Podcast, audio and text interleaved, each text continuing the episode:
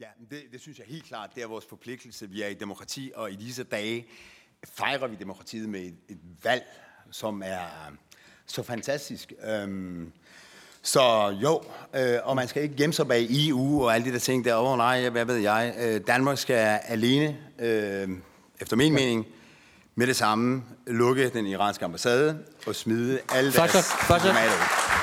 Det var bare, det var bare i, i første omgang var det et kort svar, fordi altså...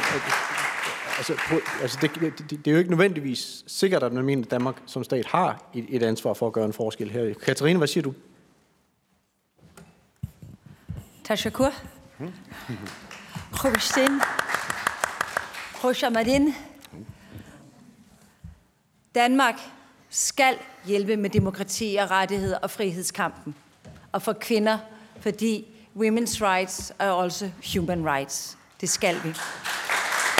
Det var et meget klart svar. Tak skal du have. Søren Søndergaard. Jo, der er jo, der er jo ikke så meget at tilføje. Det, som jeg synes er det største problem, det er, at den forpligtelse, som øh, vi har som øh, et demokratisk land, at den ofte bliver, hvad skal vi sige, fortolket meget selektivt. Mm. Øh, alt efter, hvad vores handelsinteresser er. Mm. Øh, og og det, er måske, altså, det er måske noget, vi skal prøve at diskutere. Hvad er grunden til, at øh, vi ikke gør det, vi altid burde gøre? Det kunne sagtens blive en del af diskussionen. Men lige ganske kort, Lars. Har den danske stat en forpligtelse? Lars Aslan Rasmussen? Ja, øh, helt klart. Øh, men jeg synes, det står stærkere, hvis man går sammen med andre lande. Det betyder ikke, at Danmark ikke skal gøre noget, men nu flere lande, der går hårdt til Iran, nu, nu stærkere er det.